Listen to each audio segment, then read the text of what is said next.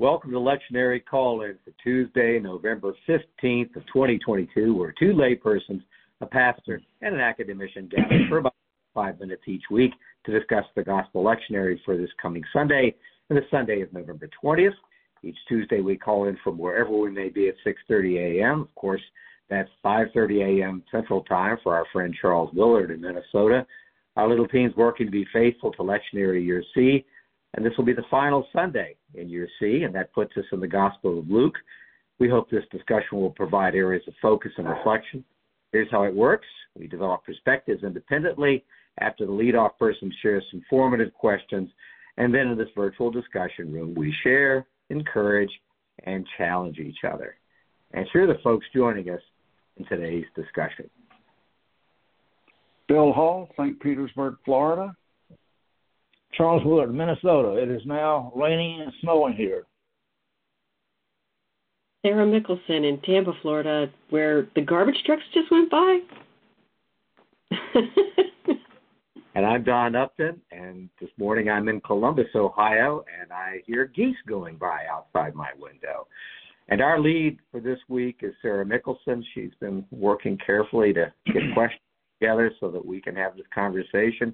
Thank you in advance, Sarah. And how are you doing? Good morning. I am I'm tired, but I'm good. Thank you. Um, Christ the King Sunday is the the moniker put on this particular Sunday.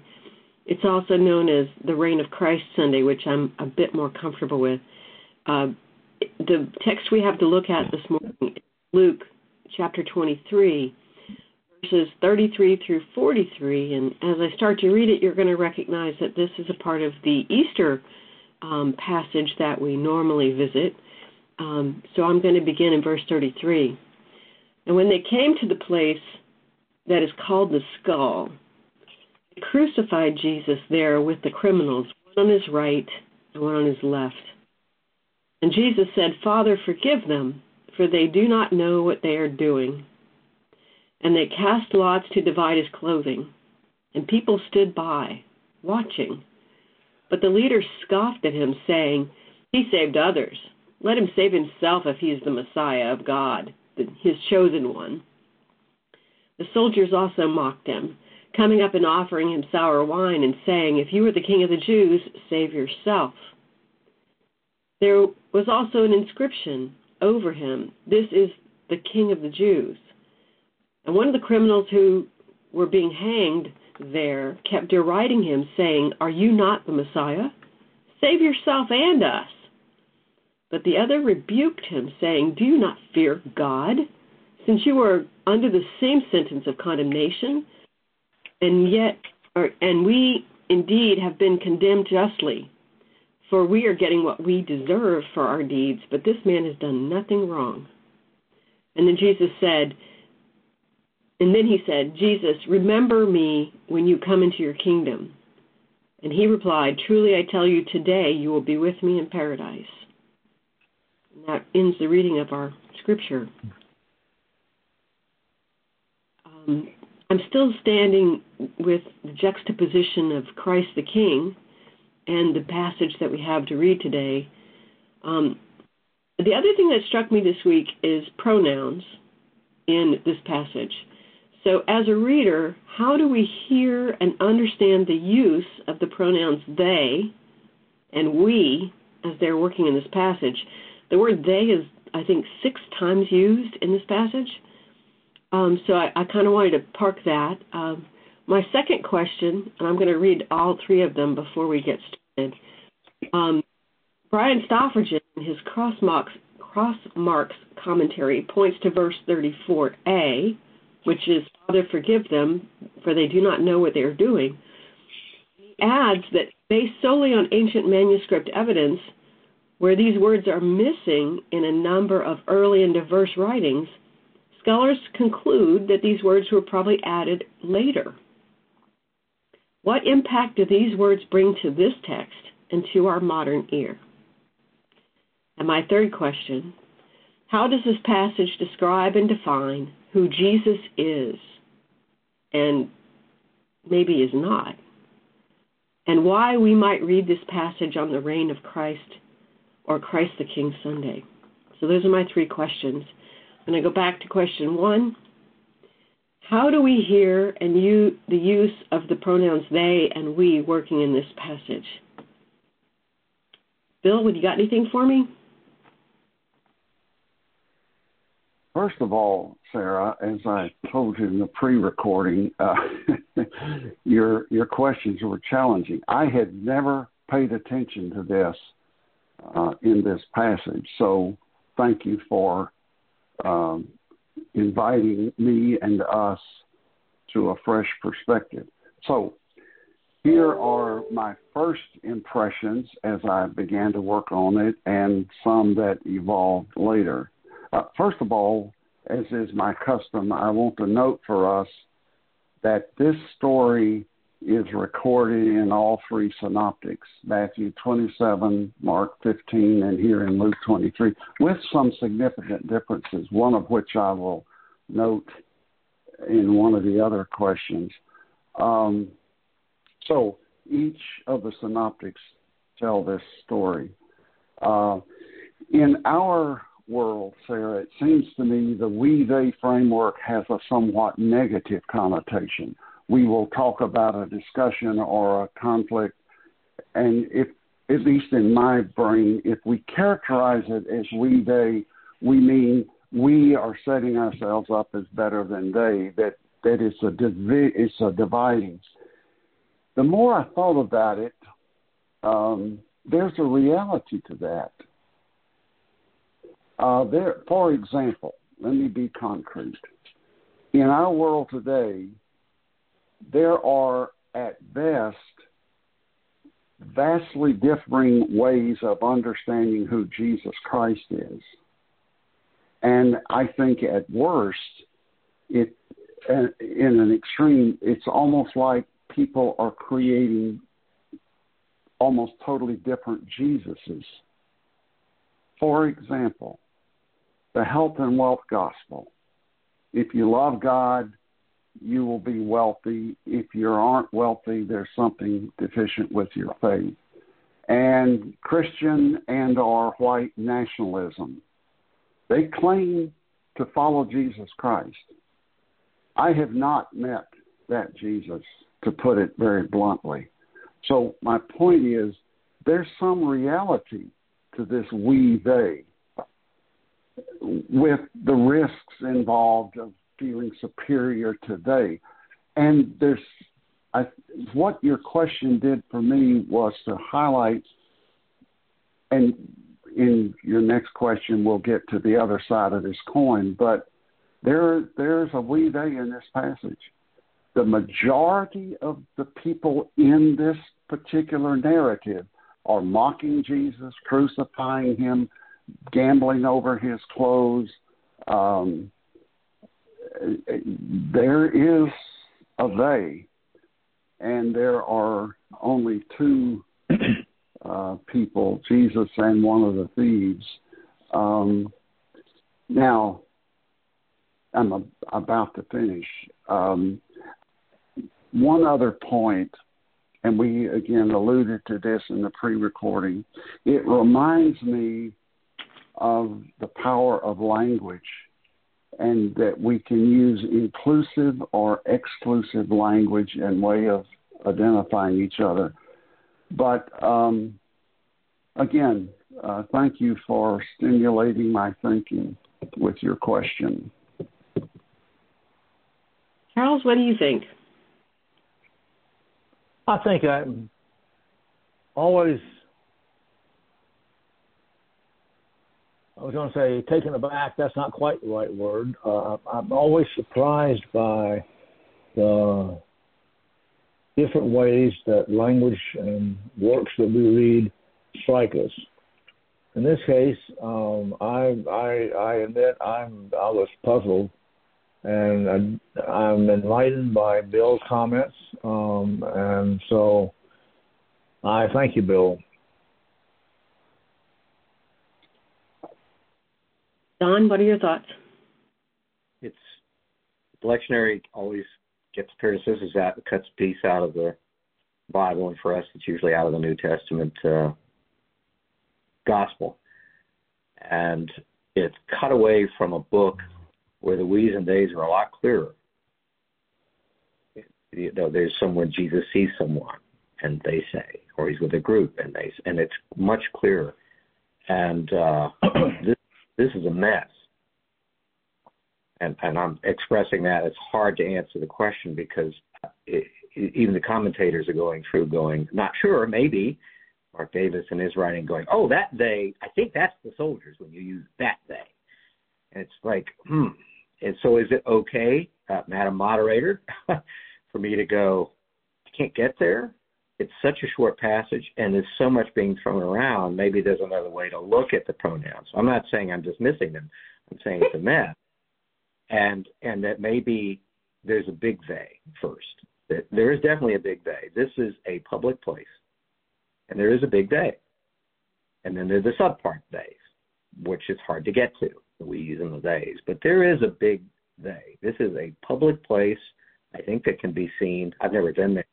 I think, Bill, you can see it from a distance and you can walk to it and you can stand there. You can be as close as you want. But I think there's also a road nearby and you could pass by and see things. So it's a public place and it's so it's it's a big they. As for the rest of them, what if they are lost in history? And that so much time has passed, it's hard to find the the little theys. And I think that that might be instructive.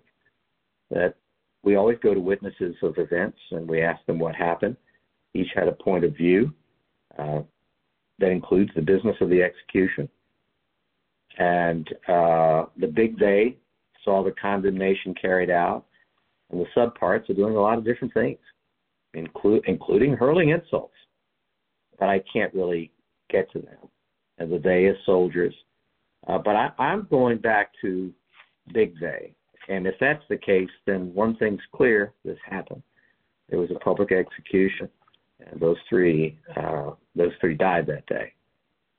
Uh, so I'll say big Sarah, is this complex mix of governance and cruelty and culture and codes and regulations and associations and family and passersby that I cannot untangle.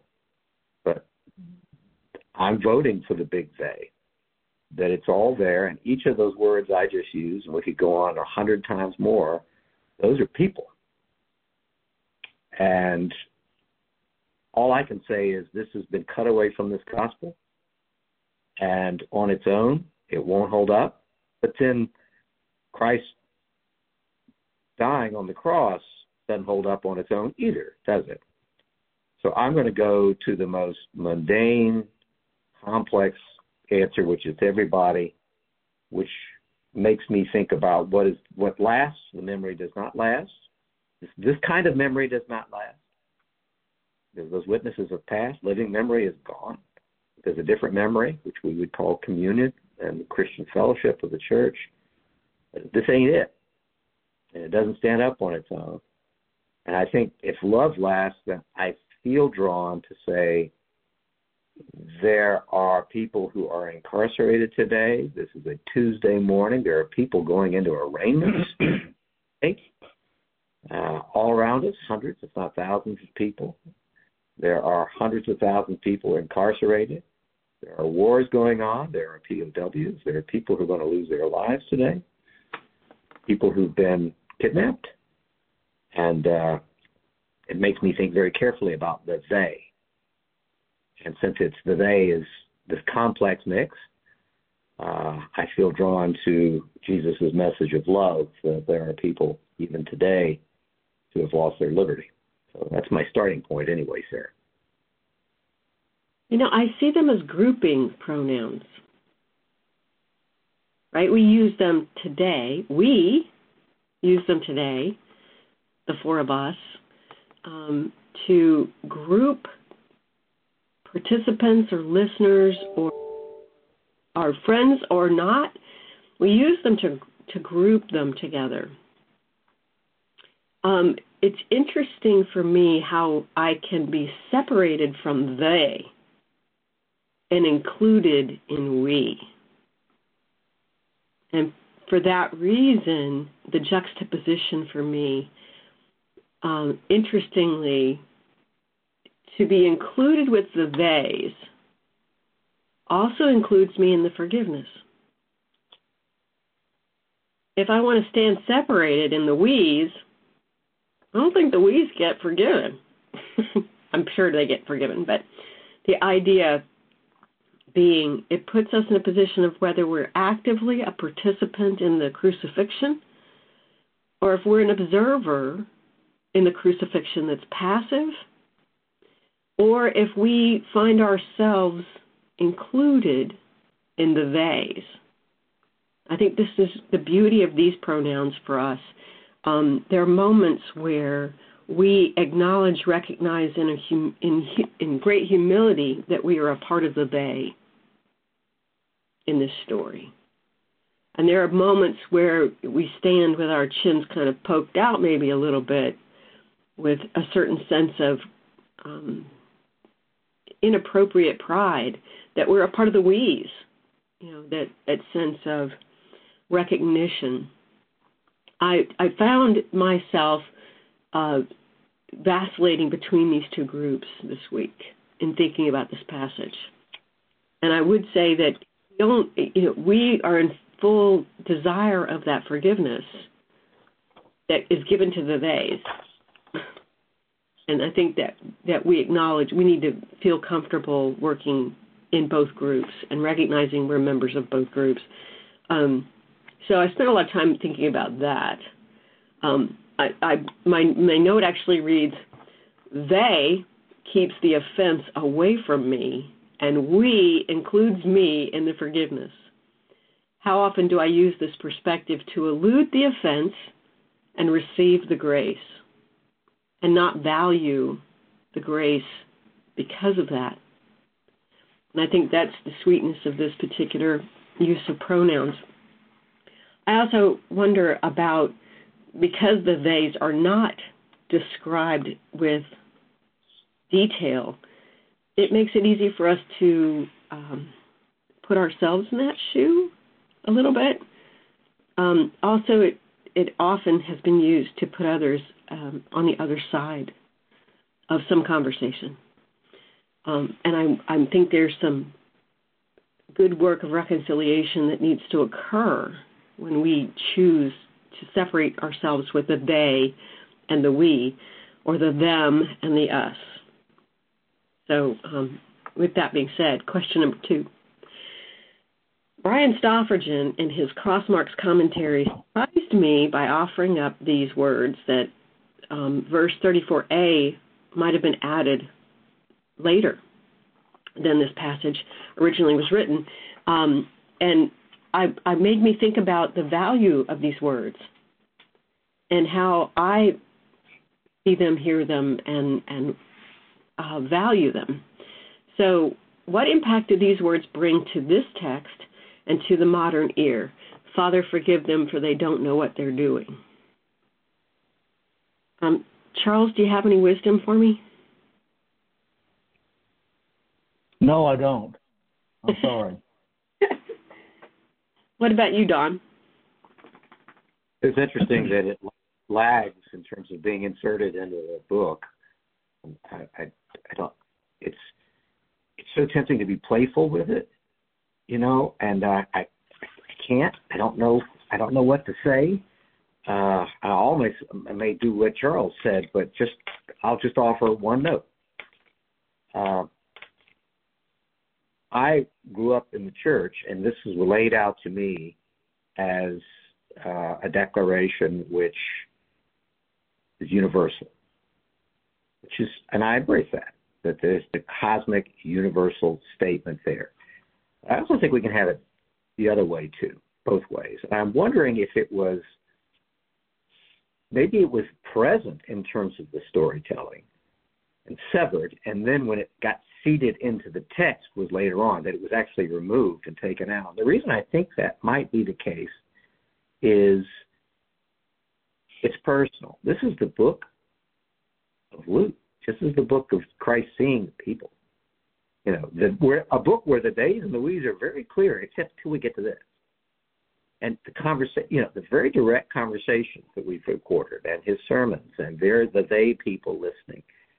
So, what if, because this text does make it clear that there's different dynamics going on, for instance, the soldiers are talking to each other, not, you know, and Jesus is talking to those beside him. And, and, and. There's these many things, the little they. So, and then there's the big they. So I'm just going to offer that he is addressing something he's seeing. He is addressing a smaller they. And whether someone hurls something at him,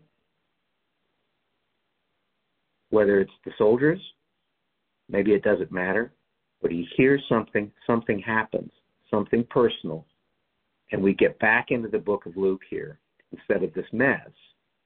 And what we lost in history is he's talking about something, something incredibly personal or with a small they that he addresses. I am not trying to cut away the cosmic here. I think we can have it both ways on this one. That what if the struggle of whether or not this is in or out is, well, that's not the universal declaration that we want Christ to say. And I'm like, well, maybe it is. So I think they know not what they do could also be something that's happening right there in vision, in earshot. And I I think that would be great. Uh, and you can lay in the cosmic all you want. That's my best shot there. Thank you, Don. What do you think, Bill? Um, again, Sarah, your question brought something to my attention. For some reason, at least in my memory, I had not caught that this verse, Father, forgive them, for they know not what they are doing, is bracketed in the New Revised Standard Version, a signal of what you just noted, that it's not in the earlier manuscripts. Um, it reminds me and us of a similar controversy over the early part of chapter 8 in the Gospel of John, verses 1 through 11, the story of the woman taken in adultery. Look it up. It's bracketed because it's not in the early manuscripts. Now, some scholars wonder if, in fact, the story is authentic and the early transcribers and those who copied thought that was too radical. Jesus forgiving a woman taken in adultery. That's scholarly speculation. Here's where I am with that story and this Father Forgiven. I want them to be included, Sarah. On an emotional level, I want the Jesus that I follow to say, Father, forgive the executioners, and Father, forgive this woman who has violated uh, the Torah standards. Um, I think they are authentic, even if Jesus did, in fact, not say them originally. I think they are congruent with the Spirit uh, of Christ. And whatever we think about whether or not they are included, it brings us face to face with the challenge of forgiveness. If you assume, uh, if you allow it to be included, and by the way, the New Revised Standard Version includes it, it just notes that it's problematic. There are two declarations of forgiveness to those who aren't repenting, and to the one who I'm not going to insist that we believe the second thief was repenting, but at least he engaged in a very human dialogue with Jesus that would be similar to uh, an acknowledgement that Jesus was in some way special. So there, there are two groups, if you please, who are forgiven the crucifiers and one of the thieves. Um, Jesus' words to the second thief are unique to Luke. I noted earlier this story is told in all the synoptics. Only Luke includes this dialogue with the other thief. Matthew and Mark simply call them rebels and gives no indication that one of them uh, had this uh, conversation. Um, and it brings to mind for me the dual nature of forgiveness. We are commanded to forgive. forgive us as we forgive those who sin against us, as as we are forgiven. Um, the, you, I've made this note before. There are at least four or five Greek words that we translate with the one English word forgive.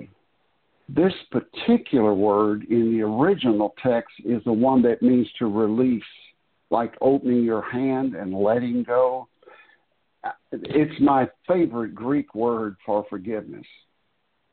For to me, to forgive is to let go. Now, what we let go of is still there. Forgiveness does not magically erase the effects of sin. Jesus resurrected was still scarred. When we wound somebody, the scars may remain even if there's genuine forgiveness. So again, Sarah, to me, however one wants to settle the issue of whether or not to include it, um, the the issue of forgiveness is powerful, and certainly it is Christ-like to forgive those who offend us. I um I kind of agree with you, Bill. Um, I think these words are valuable. I think they're valuable because if, if we look back um, at any one point in our lives or the lives of the people that are in the story presented with us this morning, there are opportunities to be better humans. And we often, I think, as a general rule, are at least aware of those moments where we have fallen short. And it gives me comfort to hear Jesus say these words. And it gives me comfort to to imagine him knowing in full awareness that they really don't know what they're doing.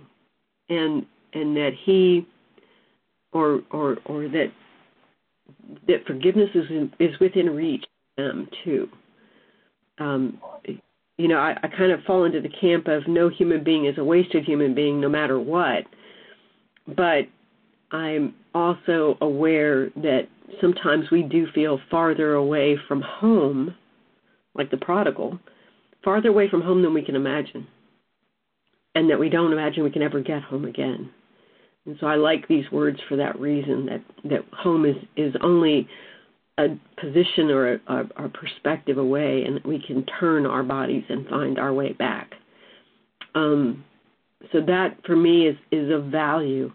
I do think that um, it's interesting to read this passage without these words, and I I'm, it makes me want these words to be there. So I'm kind of um, I, I fall into the camp of. so I need to hear them, and uh, and and I think that's the other piece is that's what I'm hungry for. Um, it's like that one spot in the movie where their hands almost touch and then they don't touch and then they do touch and it's like oh I love that part.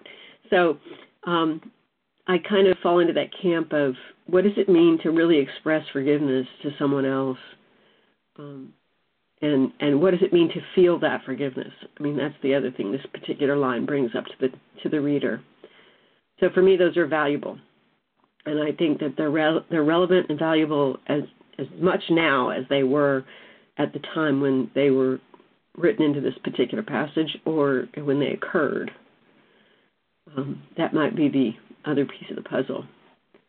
So, question number three How does this passage describe and define who Jesus is, or maybe is not, and why we might read this passage on the reign of Christ or Christ the King Sunday?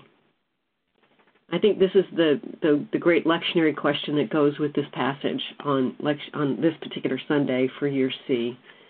Um, as we finish out the year, why why is this passage Christ the King Sunday's passage? What do you think, Charles? Well, I was really going off the wall by suggesting that it had to go somewhere. Oops, my phone is now telling me that it's time to stop. it had to go somewhere. I love it. Well, I, y- y'all take it until I get myself shut off here. It, it starts sounding like this when it's six o'clock. That's the problem. Now it went away. I I have no explanation. I don't, and I don't.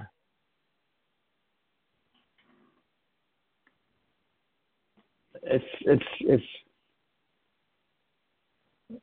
We can contrive what we can imagine what might be uh, an explanation, but I'm not sure it's an explanation. It's simply right now it's, it is the way it is, and we are confronting it um, in the same in the same space. So the question is, what do we make of it? And I'm I'm still puzzled. What about you, Bill? Uh, beginning by building somewhat on what Charles says, we need, and I say this kindly, the lectionary is a contrivance. It it it was developed centuries later or evolved. Okay, and again, that's not not a criticism. For example, for reasons I do not understand, the lectionary leaves out in Luke the first verse of this narrative. It begins with verse 33. Verse 32 says, Two others also who were criminals were led away to be put to death with him. Now we know that from the narrative that, that Jesus was being crucified. It's a mystery to me why the lectionary folk chose to leave that out because, as I mentioned last week, uh, I read the introductory verses of the widow putting coins in, and then the the lectionary passage about wealth and uh, putting trust in the temple and architecture and so forth, and insisted that Luke set a context that we need to pay attention to. And so for me, again, I take Charles's caution that he's offered us.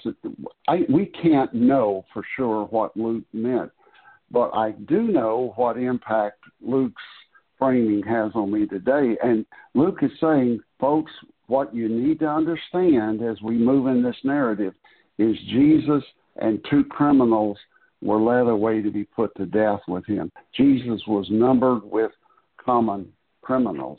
And I think Luke, at least for me, he sets the stage and highlights the powerful humiliation intended by the Romans who were executing Jesus and whereby they wanted to mock the kingship of Jesus Christ. So if if we're uncomfortable with the term king, and I'll say a little more in just a moment, we have to deal with the fact that the image was very real then. And the Romans, it seems to me, wanted to mock Jesus because he was not their kind of king.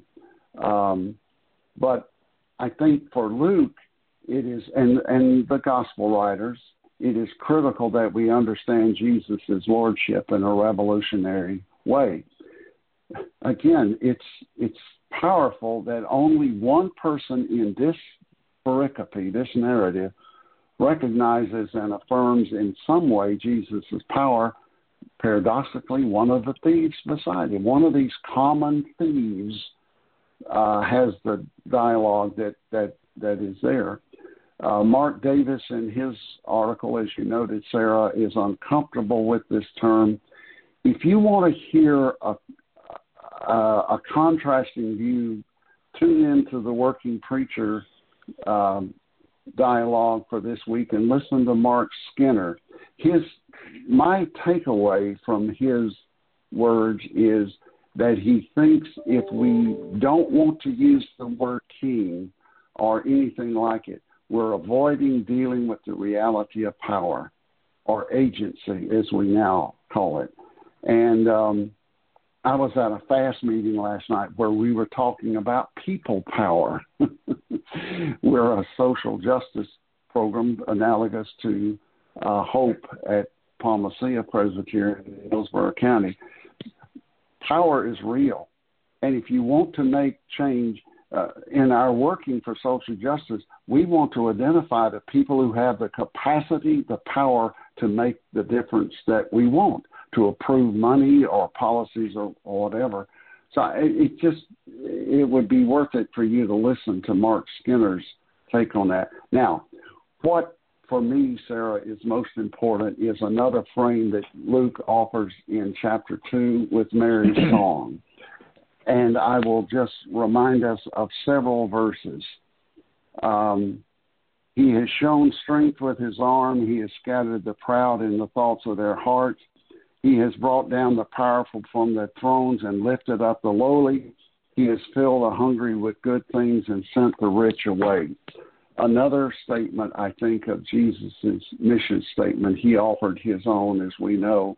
And then in the lectionary for this week is a portion of Jeremiah 23. Woe to the shepherds who destroy and scatter the sheep of my pasture, says the Lord. A few verses later, I will raise up shepherds over them who will shepherd them, and they shall not fear any longer or be dismayed, nor shall any be missing, says the Lord. That's the kind of king Jesus Christ is nor shall any be missing. And then, Sarah, you shared with us the hymn, Praise the Lord, the King of Heaven, a majestic hymn. One verse says, in part, Father like, he tends and spares us. Well our feeble frame he knows. In his hand he gently bears us, rescues us from all our foes. Alleluia, alleluia. Widely yet his mercy flows. Thank you for reminding us of that beautiful poem and hymn, Sarah. You're more than welcome. Uh, literally, I could not stop humming that this week. I don't know why. And I went hunting to to remind myself of all the words since I was, you know, in my head singing them, but not in the right order apparently, as usual. Um, I, you know, I really liked how this passage could be put parallel to the language used by Samuel to defend why God didn't want to give a king to the the Hebrews, the Israelites, at the time when they were when they were just yelling that they wanted a king. And Samuel going, but he'll take your young men, he'll take your your energy, he'll take your crops, he'll take your things. And I was reflecting on how does that live out or is it represented by the powers that are crucifying Jesus now? And the contrast between what humanity deems to be kingship and what God would ordain as very different.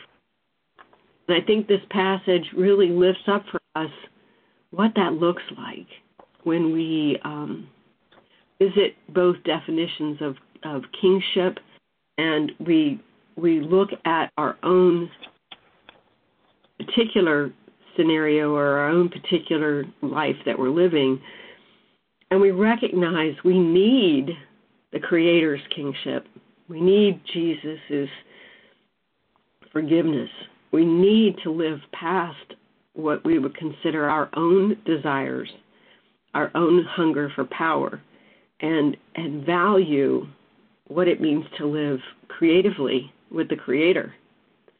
Um, and so I really found myself vacillating between these two ideas of kingship and these two perspectives of what the reign of Christ might look like. And uh, and all I can say is thank goodness even to this very moment I am being redeemed. And um, and so it's really valuable for me to see that this is still a work in progress and that we are living into the reign of Christ and away from the reign of man or, or humanity um, in that regard. Don, you get last word. What do you think? We, we've looked at it through a couple different dimensions here. I want to go to the lectionary, because this is the struggle. So, if we had started this year, this is year C, and we are ending year C now. So, for our listeners, next next time we're together, we're in year A. So this is the end of the old church calendar now. The year is over. And this is what they chose to end the year with. Isn't that interesting? What if we started year C knowing this is the end and said, by the way, we're going to read this alongside every gospel passage in Luke as we went through year C? What would that have done to the conversation? Would, it would have changed things for me because, first, it's really awkward to end here. But I do want to say the lectionary committee says we will end the year with this. Wow. Uh, and and, uh, and I think uh, I think there's a challenge here to think why what's the intentionality about doing ending here? It it reminds me of uh, Easter week.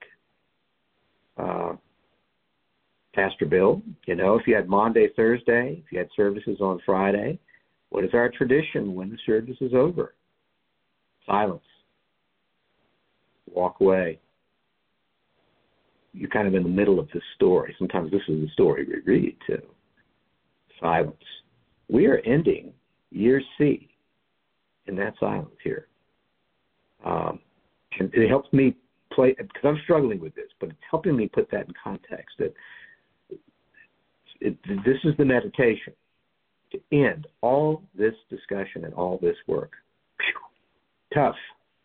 Um, so I would say, I'm, as we end this, I feel like I'm walking, I'm getting out of my church pew on Easter week before Easter Sunday in silence, which is our tradition, and filing out.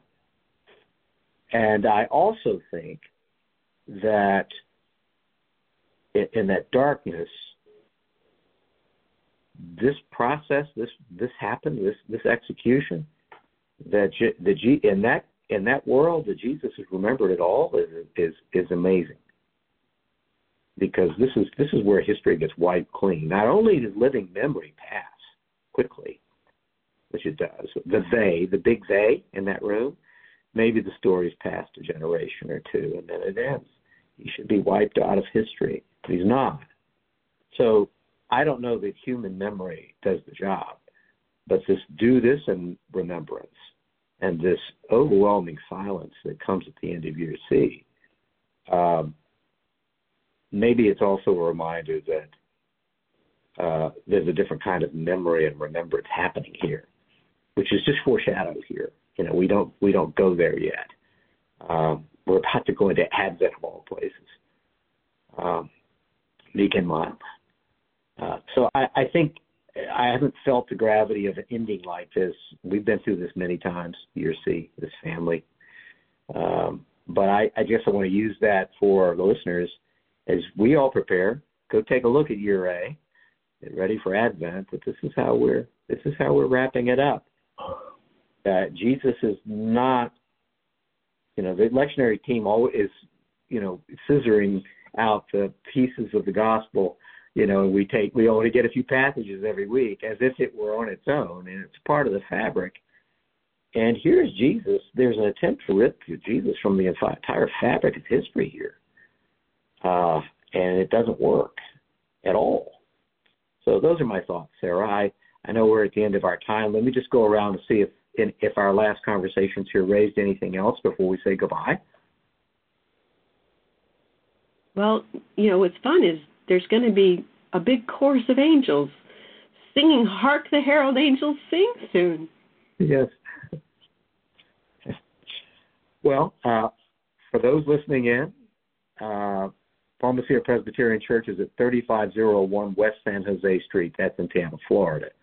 And for more information, you can go to palmaceia.org. That's P A L M A C E I A dot org. We always commend that site to you because great sermons, discussions, differences of opinion, Sunday school classes, outstanding music, opportunities to take communion. So check that out, and uh, we're look, looking forward uh, to beginning our year A journey with you in just a few. Welcome, and we'll see you next time.